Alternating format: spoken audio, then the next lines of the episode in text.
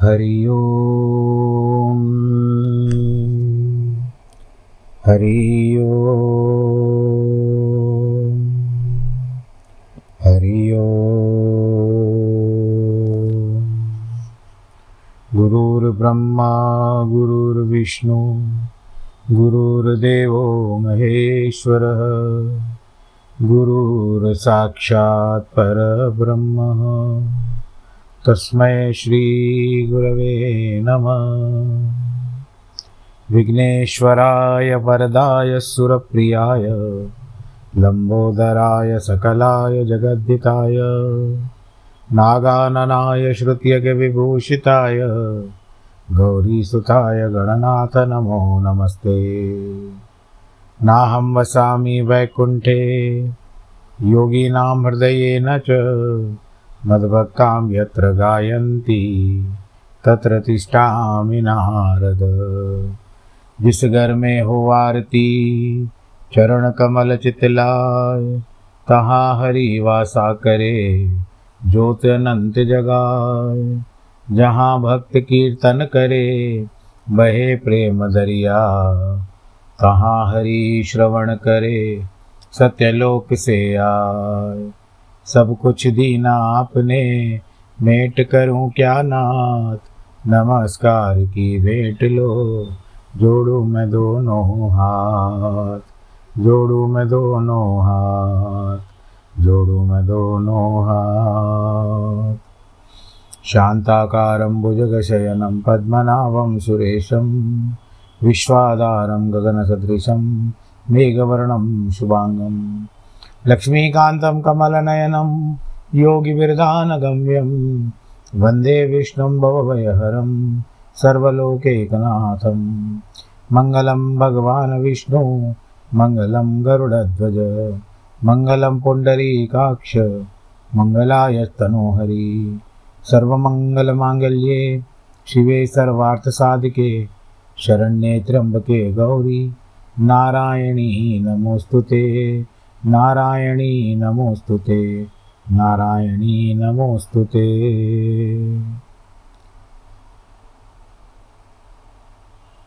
श्रीमन्नारायण, नारायण नारायण।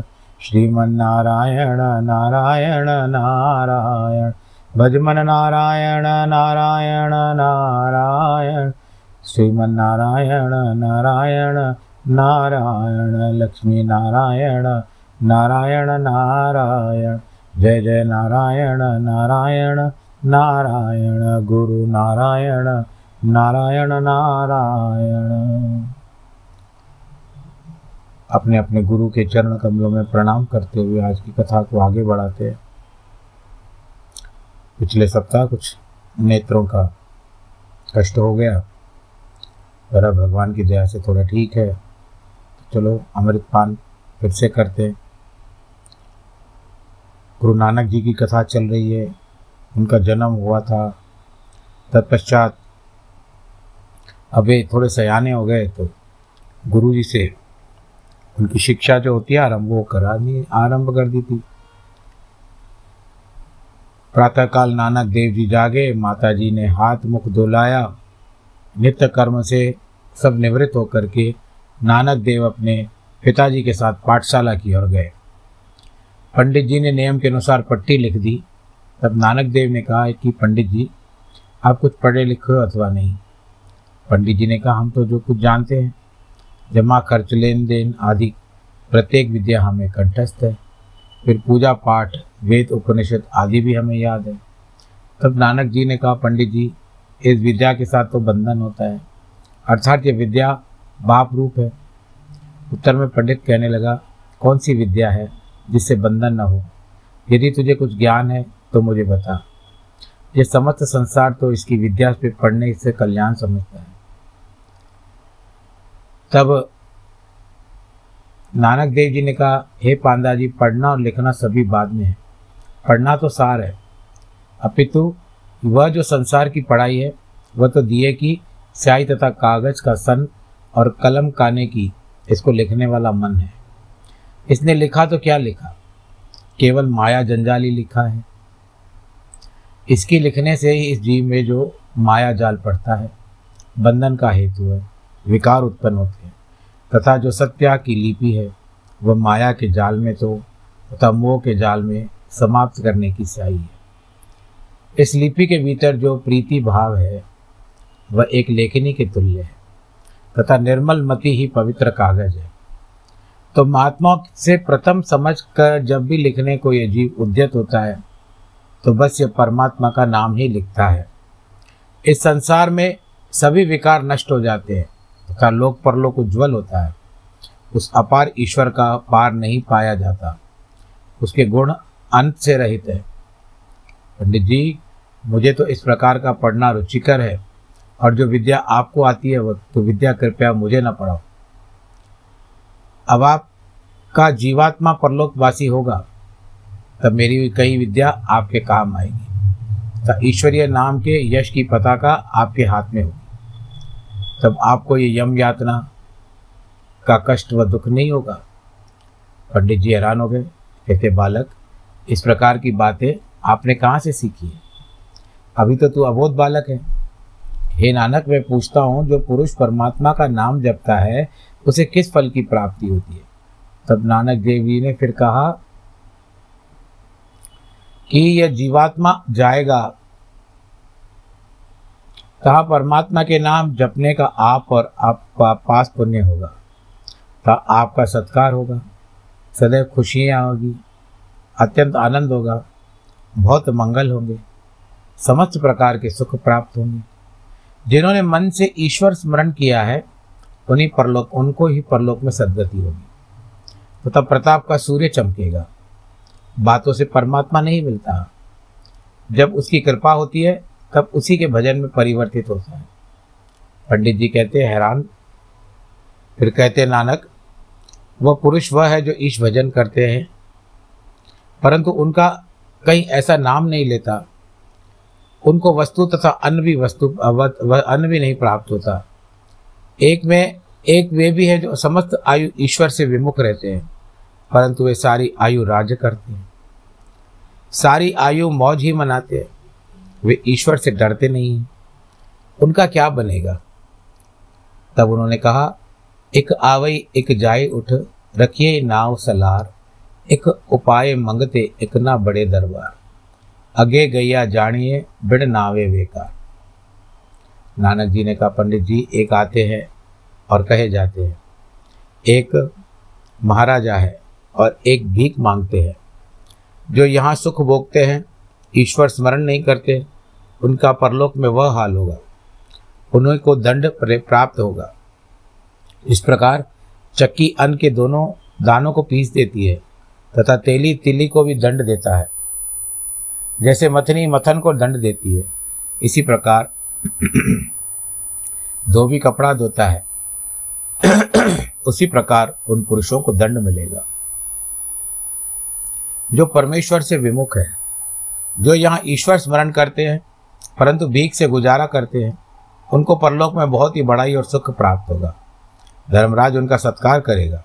अब पंडित जी और हैरान, कहते, नानक, तू तो महान भक्तों जैसी वार्ता करता है। अभी तो तू बालक भी बालक ही है। माता पिता तथा कुटुंब से सुख प्राप्त करो।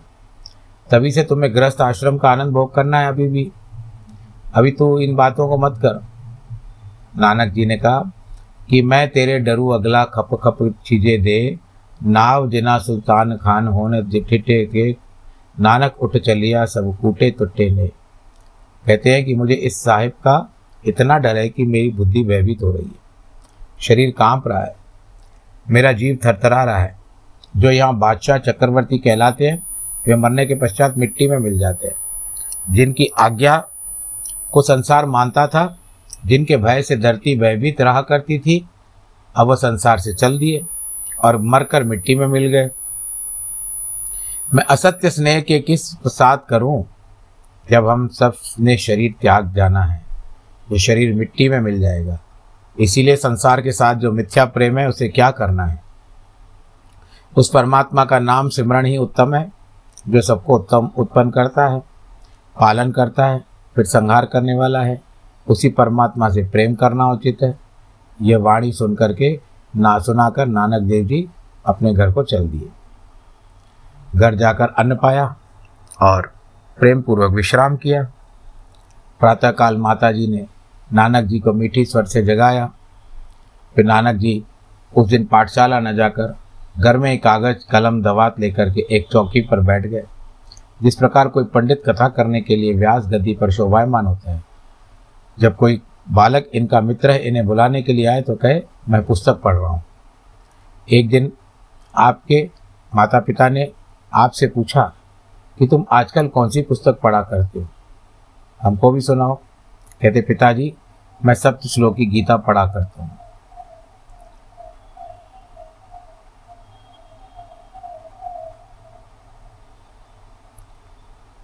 इस प्रकार सत्य श्लोकी श्रीमद भागवत गीता का, भगवत गीता का जब नानक जी ने सरल और शुद्ध कंठ पाठ सुनाया तो माता पिता अत्यंत प्रसन्न हुए माता पिता ने कहा, बेटा, ये संस्कृत में होने से हमें इसका ज्ञान नहीं होता, इसका अर्थ बताओ। नानक ने अर्थ बताया, श्री कृष्ण भगवान अपने मित्र अर्जुन को कहते हैं कि अर्जुन, जो वेदों के भीतर ओंकार शब्द है, उसे प्रणव भी कहा जाता है। वह जो परम पुरुष है उस ओंकार को पुरुषोत्तम भी कहा जाता है। वही वाणी रूप होकर के ब्रह्मा रूप होकर प्रवेश करता है। उसी वाणी के बल से संसार की रचना की। संसार को वेद का ज्ञान दिया। उसी की भक्ति और भजन पवित्र है। मैं परमेश्वर हूँ, जो मेरा ध्यान करता है। जब वह देह का त्याग करेगा तो वह मेरे ही धाम को प्राप्त करता है। मैं सदैव एक रस हूँ तथा सूक्ष्म से भी सूक्ष्म हूँ। मैं निश्चित रूप से समस्त संसार का स्वामी हूँ। मेरा स्वरूप तथा मेरा भय सब सिर के पर सवार है। कोटि सूर्य के सदस्य मेरा प्रकाश है। यह प्रकाश रात्रि काल में दूसरे भूमि मंडल को प्रकाशित करने चला जाता है। मेरा प्रकाश युगांतर में एक रस रहता है, क्योंकि मेरे प्रकाश को अंधेरा स्पर्श नहीं कर सकता। हे अर्जुन, जो मेरे भक्त हैं, वह मेरी कथा तथा मेरा कीर्तन अनन्य प्रेम से सदैव करते हैं, तथा संसार को सुनाकर पवित्र करते हैं। जो प्रीति से श्रवण करते हैं, मैं उनकी सदैव रक्षा करता हूँ। जो मेरा हृदय से भक्त है, मुझ सचिदानंद जानकर, तथा सभी कामनाएँ त्याग कर मेरा स्मरण करते हैं, उनकी रक्षा हर एक दिशा में करता हूँ। हे प्यारे पिताजी, जब श्री कृष्ण जी ने अर्जुन से कहा तो अर्जुन का ब्रह्म मोह तत्काल दूर हो गया। यह नानक जी अपने माता पिता को गीता के अर्थों के सहित सुनाई तो माता पिता प्रसन्न हुए। पहले तो माया की निवृत्ति हुई थी, फिर माया ने ब्रह्म में डाल दिया। दूसरे दिन नानक देव को साथ लेकर कालू जी पंडा के पास आए, पाठशाला में गए। प्रतिष्ठावाद पशुवाद, पांडा जी ने नानक देव से कहा, बेटा, तुम कल नहीं आए। आओ, मैं आज तुमको पट्टी लिख देता हूँ। उत्तर में नानक ने फिर बताया कि ससे सोई से सृष्टि जिन साजी सबना साहिब एक भैया, सेवत रहे चित जिनका लागा, आया तिनका सफल भैया। मन कहे, भूले मूड, मना, जब लेखा देवई बीरा, तब पढ़िया। गुरु जी ने कहा, जिसने सृष्टि की रचना की है, वही करता है। सबका स्वामी एक ही है तो उस एक ही भक्ति करते हैं। उसका आना सफल होता है। उसको त्याग जो और विद्या पढ़ते हैं, वही हम लोग में हिसाब देंगे। तथा ये भूला हुआ मन, समय को गंवा रहा है। यदि प्रभु भक्ति हृदय में हो तो जीव यम बाधा को कभी नहीं पहुँचता। आगे कहते हैं कि इवड़ी जो है इस अमा, अमर परमात्मा की महान शक्ति है। ये सबको देने वाला सत्य रूप है। जो इन अक्षरों को उसका स्मरण करता है वह धर्मराज के ऋण ऋणी नहीं होते हैं। हे पंडित जी ऊड़ा अक्षर ओंकार का ही रूप है। इसी उत्पत्ति इसकी उत्पत्ति हुई, सृष्टि का अंत नहीं देखा जाता। उड़ा कहता है, उसकी उपमा करो। जिन प्राणियों को गुरु आज्ञा से प्रभु भक्ति की है, जो ज्ञान की प्राप्ति हुई है, सत्य मन से लेकर सदैव प्रसन्न रहते हैं। जो पुरुष सत्य शब्द का विचार करता है, वह वही विज्ञानी है। जिसने सब जीवों को उस परमात्मा का निवास जाना है, उसका अहंकार नाश होता है। क अक्षर कहता है कि मन के कालेपन को मल मल कर धोता चाहिए। धोता जाए, फिर उसका साफ़ होना कठिन है। जब श्वेत केश हो जाए, सबसे प्रथम काने के ऊपर थोड़े से केश होते हैं। कानों के ऊपर थोड़े से केश होते हैं। मालूम होता है कि वे भगवान का संदेश लेकर आए कहते हैं जैसे खेती पक कर श्वेत हो जाती है। उसी प्रकार अब युवा अवस्था समाप्त हो गई है। अब तो संत सेवा तथा प्रभु नाम स्मरण करना ही मुख को उज्जवल करने का साधन है। यदि अब भी उसी प्रकार तृष्णा ही रही तो यमदूत तुझे बेड़ी डाल कर ले जाएँगे और तब तुमको पश्चाताप होगा। ख ख, जैसे ना ये एक वर्णमाला बता रहे हैं गुरु नानक देव क, ख, ग ग, ना, इस तरह से संपूर्ण संसार का मालिक श्री वाहिगुरु है। जिन्हों के नाम के रूपी धन लेकर समस्त जगत का मोल लिया है। वह पुरुष सदगुरु की ज्ञान बंधन से बंधे हुए हैं। उनको धर्मराज के बंधन नहीं होते। उनको ज्ञान के होने से गुरु जी की कृपा से और बंधन नहीं बाँध सकते। जो पुरुष निर्भय होते हैं। ग कहते हैं कि परमात्मा ने समाज समस्त ब्रह्मांड रचे हैं। यह जीव अहंकार करता है। परमात्मा ने शरीर रूपी बर्तन बनाकर संसार रूपी आवे पर चढ़ा दिया है, चूल्हा। इस प्रकार ब्रह्मा जी ने सृष्टि की रचना की है। इस स्थान पर बर्तन आग में तप कर पुख्ता किए जाते हैं, उसे आवा कहते हैं। घ जो होता है, घ के बाद बड़ी घ, उस पर कहते हैं कि जिस, जिन जीवों ने गुरु महाराज के शब्दों का स्मरण किया है, संतोष सेवा के अधिक कठिनाइयाँ सहन की है, गुरु शब्द से लगे रहते हैं जिन्हें सुख दुख समान है, इसी प्रकार प्रभु से मिले हैं। चच्चे चार वेद जिन साजे, चारे खाणी चार जुगा, जुग जुग जोगी खाणी भोगी पढ़िया पंडित आप दिया। चचा अक्षर कहता है कि उस परमात्मा ने जीवों के हित के लिए चार वेद रचे हैं, चार युग बनाए हैं। वे परमात्मा चार युगों से अलग भी है। सभी योनियों में वही भोगता है, तथा पंडित रूप में भी उपदेशक है। फिर आते हैं छह के ऊपर। छच्छे छाइया वर्ती सब अंतर तेरा किया भरम हुआ। छछा अक्षर कहता है कि उस परमात्मा की माया की जो छाया है, वह समस्त संसार में व्रत व्रत नहीं व्रत रही है, चल रही है, वर्तमान है। उसी की आज्ञा से ब्रह्म की उत्पत्ति होती है। ब्रह्म ने ही जीव को बुला दिया है। जिस प्रकार उसकी कृपा है, उसे उसका दर्शन हुआ है। जजा अक्षर कहता है कि कितने दान याचक चाहता है, उन्हीं में से यही चाहता है कि चौरासी लाख योनि में से ही हमारी रक्षा करने वाला एक तू ही। है लेन देन के ईश्वर के बिना और कुछ भी नहीं है। फिर उसके बाद झ अक्षर जो आता है, झरना वाला, उसमें कहता है, पुरुष, तू पश्चाताप क्यों करता है?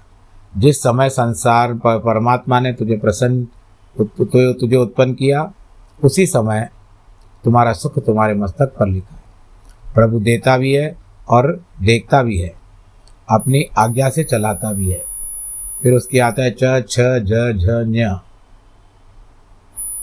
अक्षर अब मैं ध्यान करता हूँ तो बगैर ईश्वर के और कोई नहीं है। वही परमात्मा सर्वव्यापक है, वही हमारे भीतर निवास करता है। फिर ट अक्षर पे कहते हैं, जीव, तू कपट झूठ ना बोल और छल न कर, क्योंकि दो घड़ी का प्राण त्यागने हैं, झगड़े और वाद विवाद में जन्म न गवा। झूठ और कपट को त्याग, साधु संगत अथवा गुरु शरण जो है, उसे प्राप्त कर। फिर ठह कर ऊपर कहते हैं कि जिनके हृदय शुद्ध नहीं है, वही पार करते हैं, वही सुखी होते हैं, नहीं तो जन्मते मरते रहते हैं। उसके बाद ढ अक्षर पे कहते हैं कि विश्वास क्यों नहीं करते कि जो कुछ नज़र आता है, वह सब कुछ नाशवान है। प्रभु सुमरण से सुख होता है, सभी सब में शक्ति है फिर ढ अक्षर कहता है कि बने हुए को तोड़ना है, टूटे हुए को जोड़ता है। परमेश्वर सभी को, सबको बनाता है, उसकी इच्छा से वही करता है, अपनी आज्ञा में चलता है, जिसे कृपा दृष्टि से देखता है, उसे ज्ञान देता है और उसको पार कर लेता है। फिर जो अक्षर आता है, उसमें कहते हैं कि संसार में ईश्वर व्यापक है, जो उसके गुण गायन करते हैं, वही उसे जानता है। जिसको प्रभु स्वयं सत्संग में मिलाता है। त अक्षर बताते हैं कि अज्ञान रूप संसार अपार है। इसका अंत नहीं है। न तो कोई नाव है, न कोई साधन है। बगैर सत्संग के द्वारा जगत डूब रहा है। परमात्मा ने जिसे तारना चाहा वह सत्संग देता है।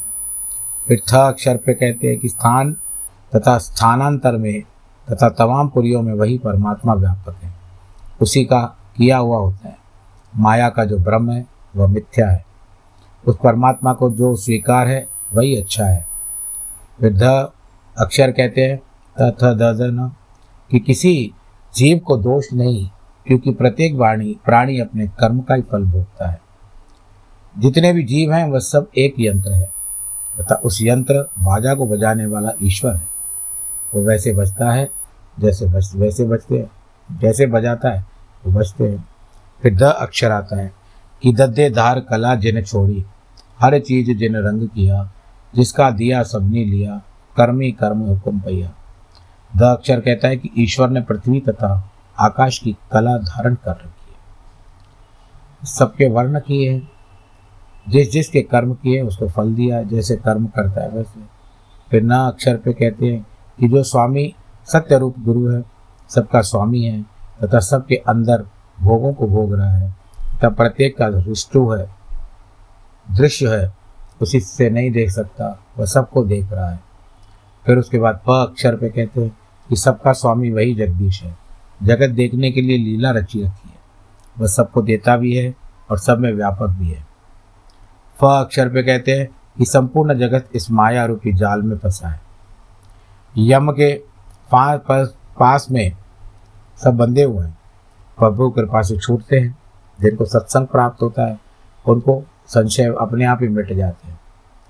फिर ब अक्षर पे कहते हैं कि उस परमेश्वर ने माया को प्रेर, प्रेरित कर, दिशाएँ चौसर कर दी है, तथा चौरासी लाख योनियों के घर बनाए हैं। स्वयं बाजी खेलने लगा है, जो गोटे पक कर घर में आ जाती है तो नतमस्तक होती है। जो नहीं पकती, उन्हीं के सर के ऊपर होते हैं। इस प्रकार जो गुरु भक्त है, उसका मन तन है, अर्थात नतमस्तक है।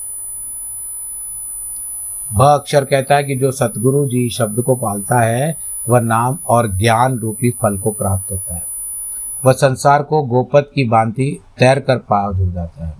जो गुरु जी किसे विमुख है, तथा मन की बातें करता है, वह चौरासी लाख योनियों में भटकता है। फिर माँ अक्षर पे कहते हैं कि मन को शुद्ध करके जो नाम लेता है, वही परमात्मा रूप हो जाता है। माया का जो मोह, वह आश्चर्यजनक है कि जो प्राणी मोह में फंस जाता है, उसे पश्चाताप होता है। यह अक्षर कहता है कि जो सतगुरु जी के उपदेशों को सत्य मानकर चलते हैं, उनका दोबारा जन्म नहीं होगा। गुरु जी के मुख का कथन गुरु के प्यारे भक्त ही पहचानते हैं। परमात्मा सर्वव्यापक है। वह जानकर वैर विरोध का त्याग करते हैं।